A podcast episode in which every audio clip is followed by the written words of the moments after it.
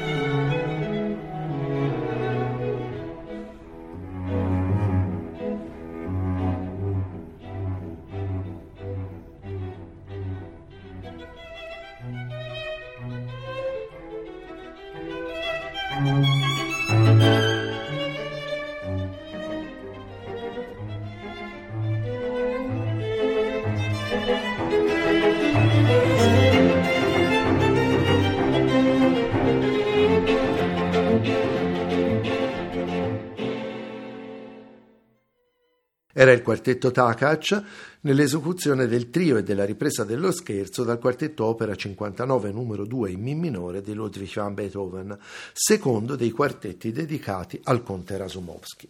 Ancora una volta dobbiamo ribadire che è poco sensato azzardare ipotesi interpretative sui significati di cui Beethoven potrebbe aver caricato le sue citazioni dei temi russi nell'ambito di questi quartetti. In sé, il fatto di introdurli era un modo di ribadire la dedica all'ambasciatore russo conte Razumovsky, in un momento storico nel quale la Russia era reduce dal feroce attacco espansionistico di Napoleone. Abbiamo già ricordato nella precedente trasmissione la battaglia di Austerlitz, descritta in seguito tanto efficacemente da Lev Tolstoy in Guerra e Pace, che era stata combattuta il due dicembre del milleottocentocinque e aveva sicuramente lasciato una forte impressione nei contemporanei. Al tempo stesso, però, a Beethoven interessava utilizzare questi temi per i suoi particolari scopi artistici, non quindi con l'intenzione di fare del folklore, né tantomeno di parodiare il tono popolare russo, ma ottemperando a un suo principio fondamentale, esposto molto lucidamente già nel milleottocentouno in una lettera all'amico Franz Gerhard Wegeler. Per me non c'è piacere più grande che praticare e mostrare la mia arte. Beethoven si dedicò al quartetto opera cinquantanove numero due durante il soggiorno in Slesia, presso la residenza del principe Lichnowsky. Il quartetto fu dunque compagno di strada della sonata per pianoforte opera cinquantasette Appassionata, e infatti i manoscritti di entrambi i lavori recano ancora oggi vistose tracce della terribile tempesta notturna che colse Beethoven durante il suo rientro a Vienna, dopo che il compositore aveva abbandonato furibondo la casa del principe in seguito all'episodio della lite con gli ufficiali francesi al quale abbiamo fatto riferimento nella precedente trasmissione. Che all'interno di una raccolta omogenea di composizioni si registrassero grandi differenze di carattere e di impostazione non era certo una novità, ma è difficile immaginare un quartetto più diverso dal primo Razumovsky di questo secondo quartetto della raccolta. Non mi riferisco tanto alla tonalità minore, fatto assolutamente normale nelle tipiche raccolte di sei composizioni del Settecento o anche delle raccolte di tre composizioni che Beethoven preferiva praticare già dai tempi dei trii con pianoforte opera uno. Mi riferisco invece proprio all'atteggiamento costruttivo. Sul piano della scrittura il secondo quartetto dell'opera cinquantanove si presenta come molto più tradizionale del suo predecessore. Nel primo movimento, ad esempio, la sezione dell'esposizione del materiale viene ripetuta due volte, secondo l'abitudine classica, e addirittura Beethoven chiede qui anche la ripetizione letterale dell'intera sezione successiva, composta dall'insieme di sviluppo e ripresa, una prescrizione che Haydn aveva abolito fin dagli anni ottanta del Settecento e che comunque ancora oggi non tutti gli esecutori rispettano. Le linee della forma sonata, inoltre, sono molto più chiare in questo primo movimento di quanto non lo fossero nell'analogo movimento del quartetto precedente, e tuttavia già la natura del tema principale rivela che, sotto il manto di una scrittura tradizionale, le novità nella maniera di questo quartetto non sono punto inferiori a quelle del primo Razumovsky. Questo tema è caratterizzato da tre aspetti fondamentali. Primo, le due strappate iniziali di accordi a pieno organico. Secondo, le estenuanti pause che separano le diverse fasi del tema. E infine, terzo, l'accostamento diretto delle due semifrasi melodiche in due tonalità molto distanti, tratto quest'ultimo che incide notevolmente sul modo in cui Beethoven tratta in questo movimento la tavolozza armonica. Thank you.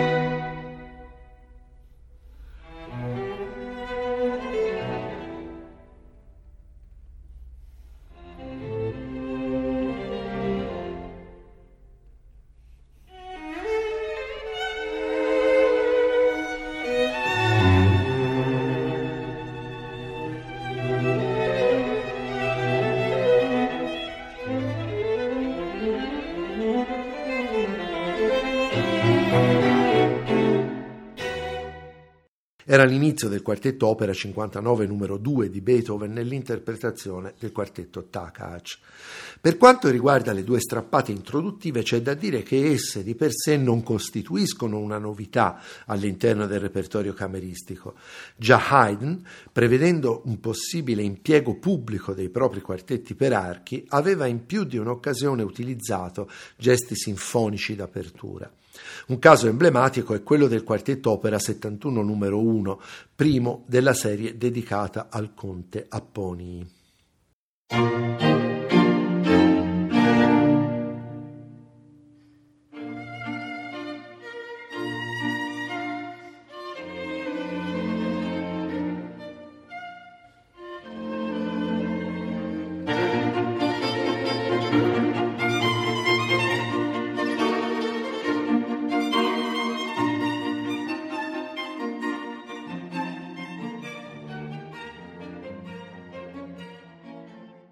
Abbiamo ascoltato l'inizio del quartetto opera settantuno numero uno di Haydn nell'esecuzione del quartetto Angels.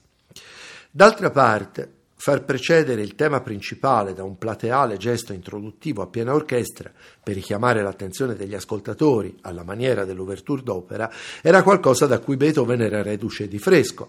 Vale giusto la pena di ricordare rapidamente l'inizio della terza sinfonia.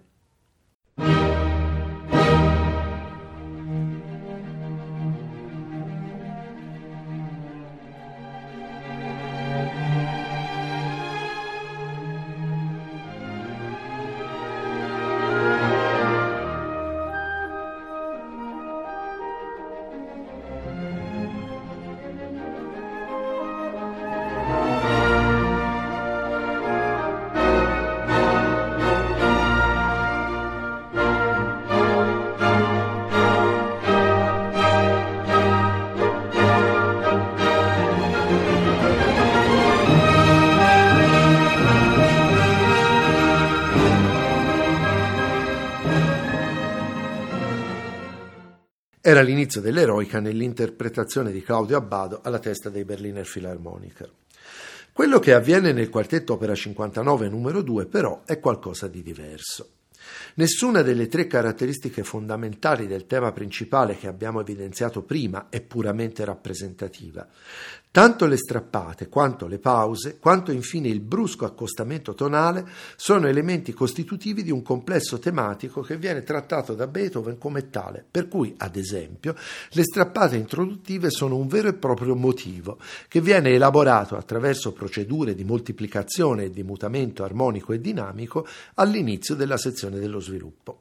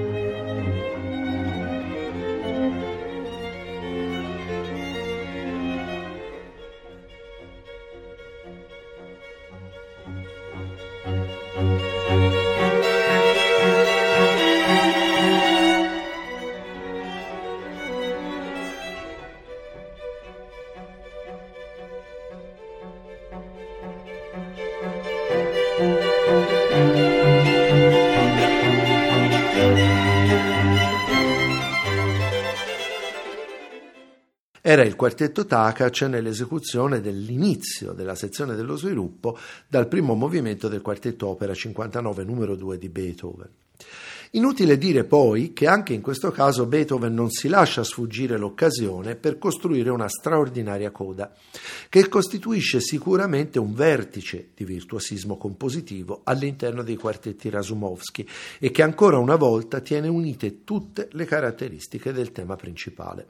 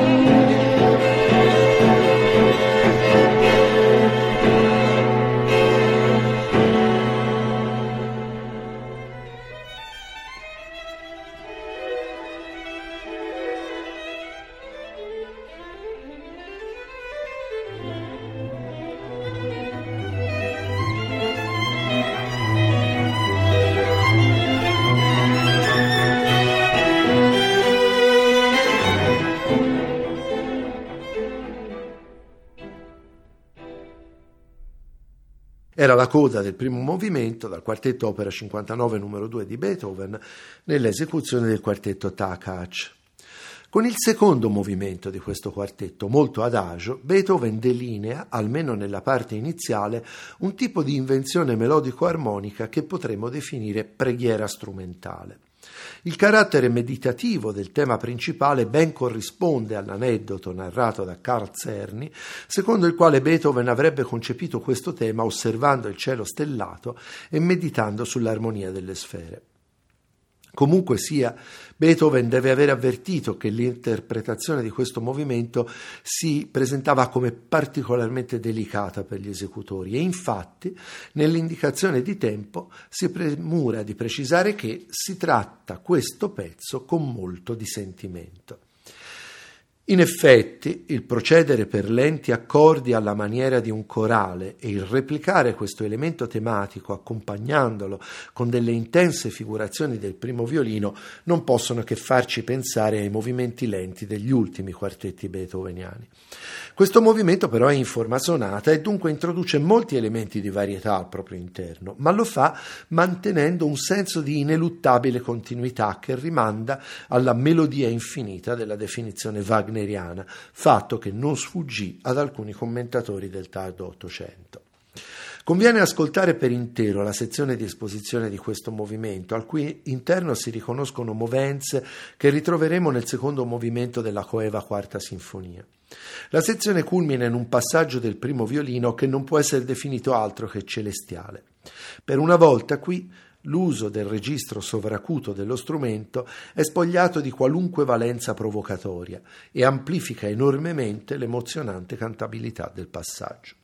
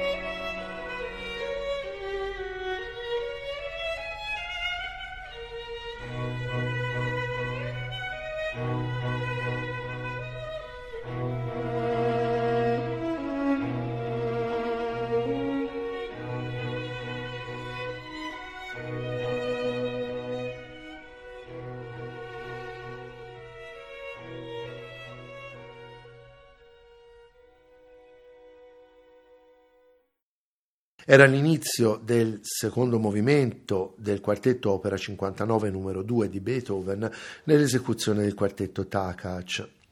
La capacità di caricare di pathos attraverso l'uso della scrittura strumentale anche una melodia di raccolta preghiera è un'altra delle caratteristiche che questo movimento condivide con i tempi lenti degli ultimi quartetti. Qui la perorazione drammatica del tema principale connota una coda che dopo aver compiuto questo gesto angoscioso si spenge serenamente.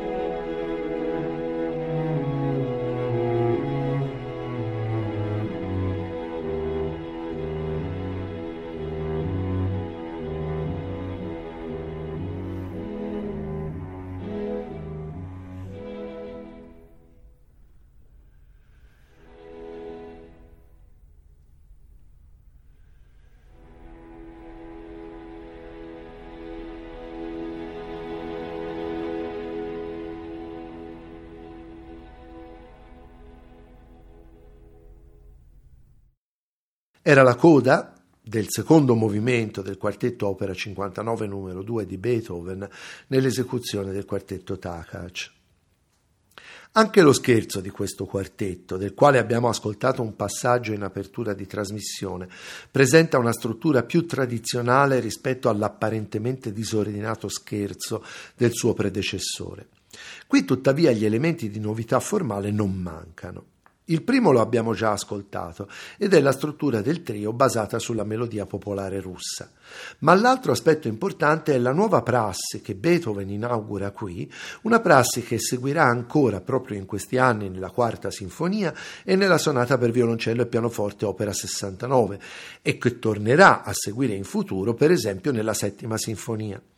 Grazie alle indicazioni di ripetizione, infatti, lo scherzo, anziché nelle tradizionali tre sezioni, scherzo, trio, scherzo, è articolato in cinque sezioni, determinate da una seconda ripetizione del trio, seguita a sua volta da una terza esposizione dello scherzo. In futuro, per ottenere questo scherzo in cinque sezioni, Beethoven si affiderà ai segni di ritornello, cosa che gli procurerà qualche problema con gli editori, anche perché egli stesso mostra di avere in più di un'occasione dei ripensamenti al riguardo.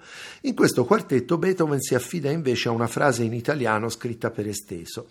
Identificando la parte iniziale come minore, a motivo della tonalità, Beethoven, giunto alla fine del trio che cita la melodia russa, scrive «Da capo il minore, ma senza replica, ed allora ancora una volta il trio e dopo di nuovo da capo il minore e senza replica», dove senza replica significa che nel riproporre lo scherzo le sue due parti non devono essere eseguite due volte ciascuna come avviene invece nella prima esposizione.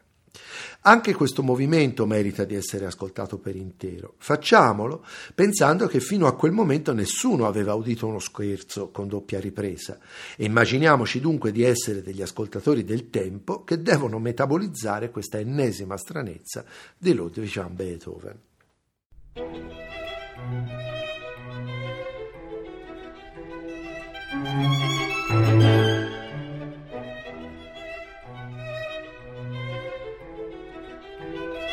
Thank you.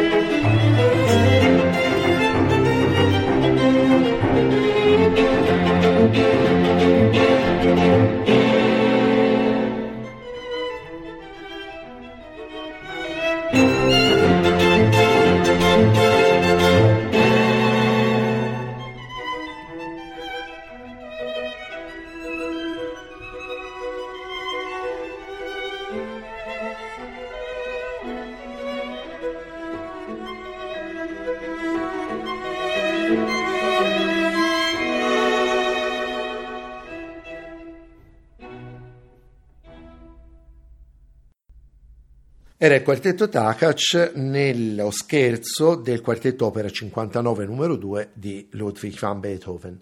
Dei tre quartetti Razumovsky, il secondo è quello che ha lasciato maggiormente disorientati i commentatori, al punto che in più di una trattazione ottocentesca esso viene liquidato in poche righe o addirittura, come nel caso di Adolf Bernhard Marx, saltato a pie pari. Ciò è dovuto probabilmente a una concomitanza di fattori. In primo luogo, questo secondo quartetto è assai meno visibilmente strano del primo dal punto di vista formale e dunque è parso a molti che su di esso ci fosse ben poco da dire. In secondo luogo, si tratta di un quartetto nel quale prevalgono le sfumature intime ed è dunque difficilmente collocabile all'interno di quella categoria eroica con la quale la musicologia otto-novecentesca ha etichettato il periodo centrale della creatività beethoveniana. Infine, il quartetto non possiede neppure quel complesso di melodie accattivanti e quella chiarezza di linee che caratterizzeranno invece il terzo dei quartetti Razumovsky, l'unico della raccolta che fu, come vedremo nella prossima trasmissione, recepito da subito molto positivamente. C'è tuttavia almeno un aspetto di questo secondo quartetto che si è guadagnato l'attenzione dei commentatori ed è il vero e proprio puzzle costituito dall'ultimo movimento. Un rondò sonata dalle tipiche movenze popolareggianti che a qualcuno sono parse richiamare quella moda del rondò all'ungherese che era stata praticata tra gli altri da Haydn e Mozart. Il puzzle consiste nel fatto che per lunghi tratti questo movimento suona come brillantemente maggiore e si muove dunque per così dire sul versante dell'espressione positiva, nel contesto di un quartetto in tonalità minore. In sé la cosa non porrebbe particolari problemi, terminare nel modo maggiore una composizione in tonalità minore è il tipico lieto fine praticato ad esempio da Haydn. E per quanto riguarda Beethoven sarà sufficiente ricordare la quinta e la nona sinfonia. Qui però ci sono due elementi decisamente insoliti. Il primo è che la tonalità maggiore prevalente in questo finale non ha nulla a che vedere, almeno direttamente, con il mi minore del quartetto, trattandosi della tonalità di do maggiore. La seconda è che, nonostante questo continuo ricorrere del modo maggiore, il movimento termina con un tratto apertamente pessimistico, ossia con una coda che, prendendo le mosse dal tema principale, precipita con un accelerando nella tonalità d'impianto, togliendo così all'ascoltatore qualunque illusione di lieto fine.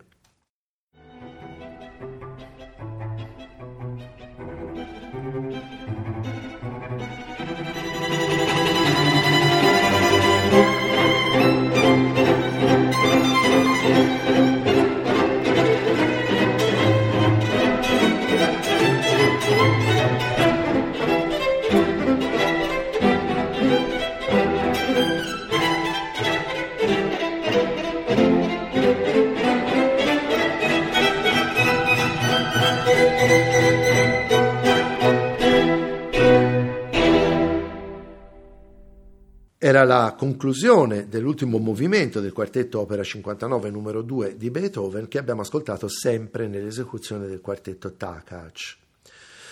Una simile ambiguità deriva direttamente dal modo in cui è concepito il tema principale, un tema che si riascolta diverse volte nell'arco del movimento e che è di per sé tonalmente duplice, vale a dire che inizia in una tonalità e finisce in un'altra.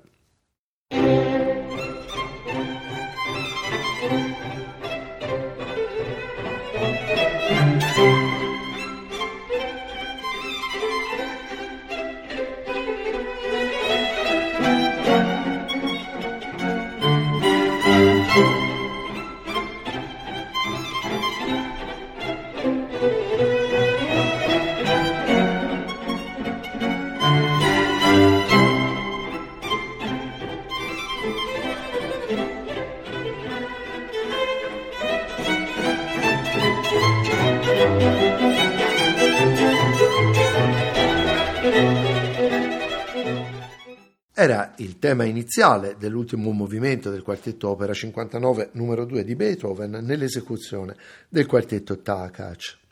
Come sempre, quando si tratta di Beethoven, occorre misurare le sue innovazioni sullo sfondo della storia.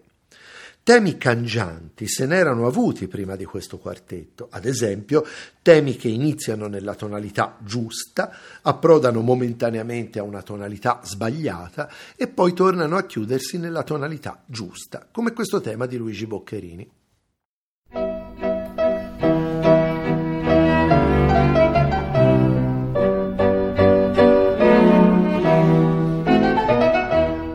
Era l'inizio del minuetto dal quintetto con pianoforte in mi minore G quattrocentosette di Luigi Boccherini nell'esecuzione di Patrick Cohen e del Quatuor Mosaic.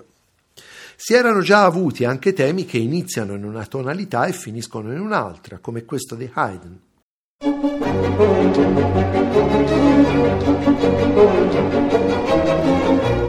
Era il tema iniziale dell'ultimo movimento della Sinfonia ottantotto di Haydn nella esecuzione del complesso Tafelmusik diretto da Bruno Weil. Tanto il tema di Boccherini quanto il tema di Haydn, però, qualunque ne sia il prosieguo, iniziano nella tonalità giusta. Quello di Beethoven, invece, ha la particolarità di iniziare nella tonalità sbagliata. A qualcuno tutto ciò potrà sembrare un dettaglio o una constatazione eccessivamente tecnica, ma è sufficiente ascoltare l'attacco del finale dell'ultima sonata di Schubert, la sonata in si bemolle maggiore di novecentosessanta, per cogliere immediatamente la portata di questa grande lezione di Beethoven, della quale i compositori romantici faranno tesoro.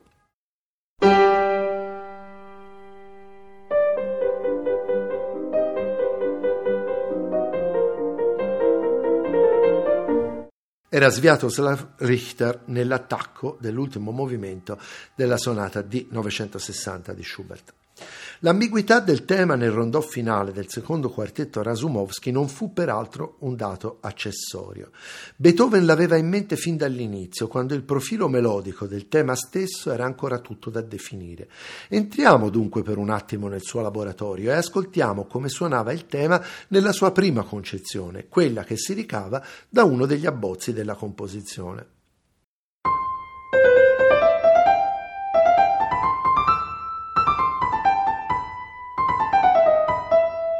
Era la prima configurazione del primo tema del finale del quartetto opera cinquantanove numero due di Beethoven che abbiamo ascoltato in un file MIDI.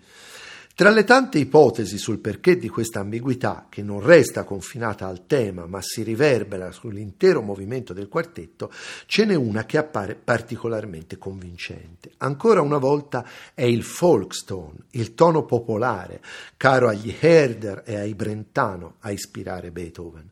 Spesso le melodie popolari assumono dei profili che alle orecchie dell'ascoltatore classico suonano ambigui. Ricordate il tema russo che Beethoven aveva scelto per il finale del primo quartetto Razumovsky?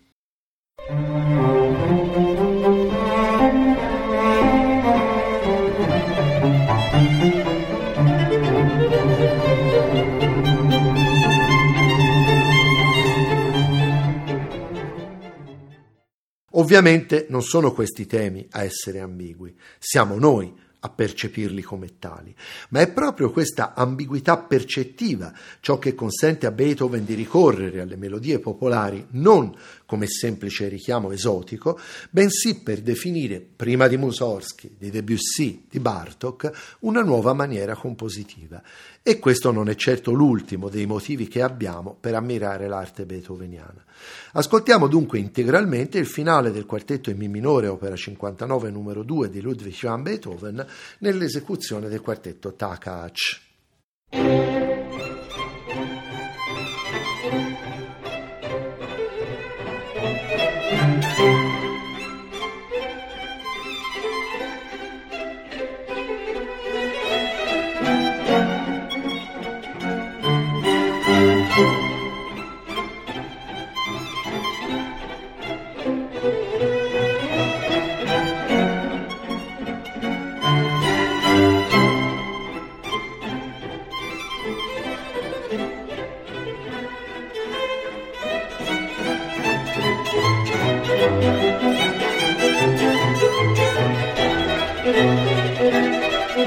Thank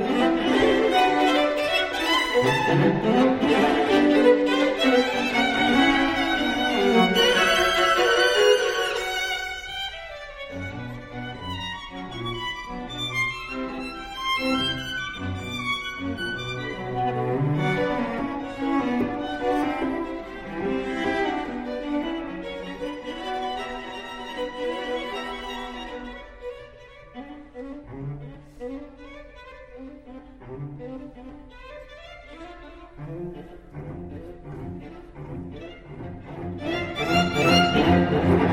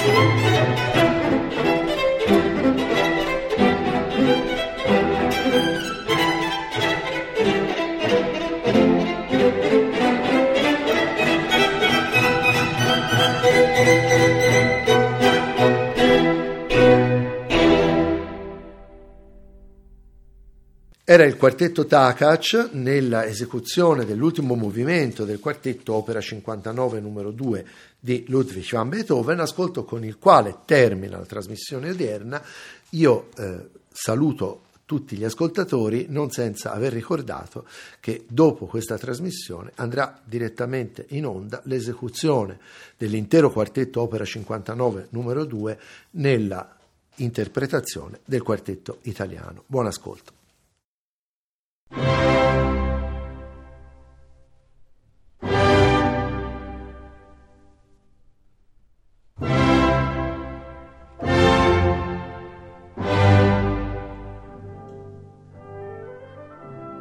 Abbiamo trasmesso Beethoven duecentocinquanta e gli uomini salirono verso la luce. Progetto di Alberto Battisti e Luca Berni. Ventisettesima trasmissione. I quartetti per archi, a cura di Marco Mangani.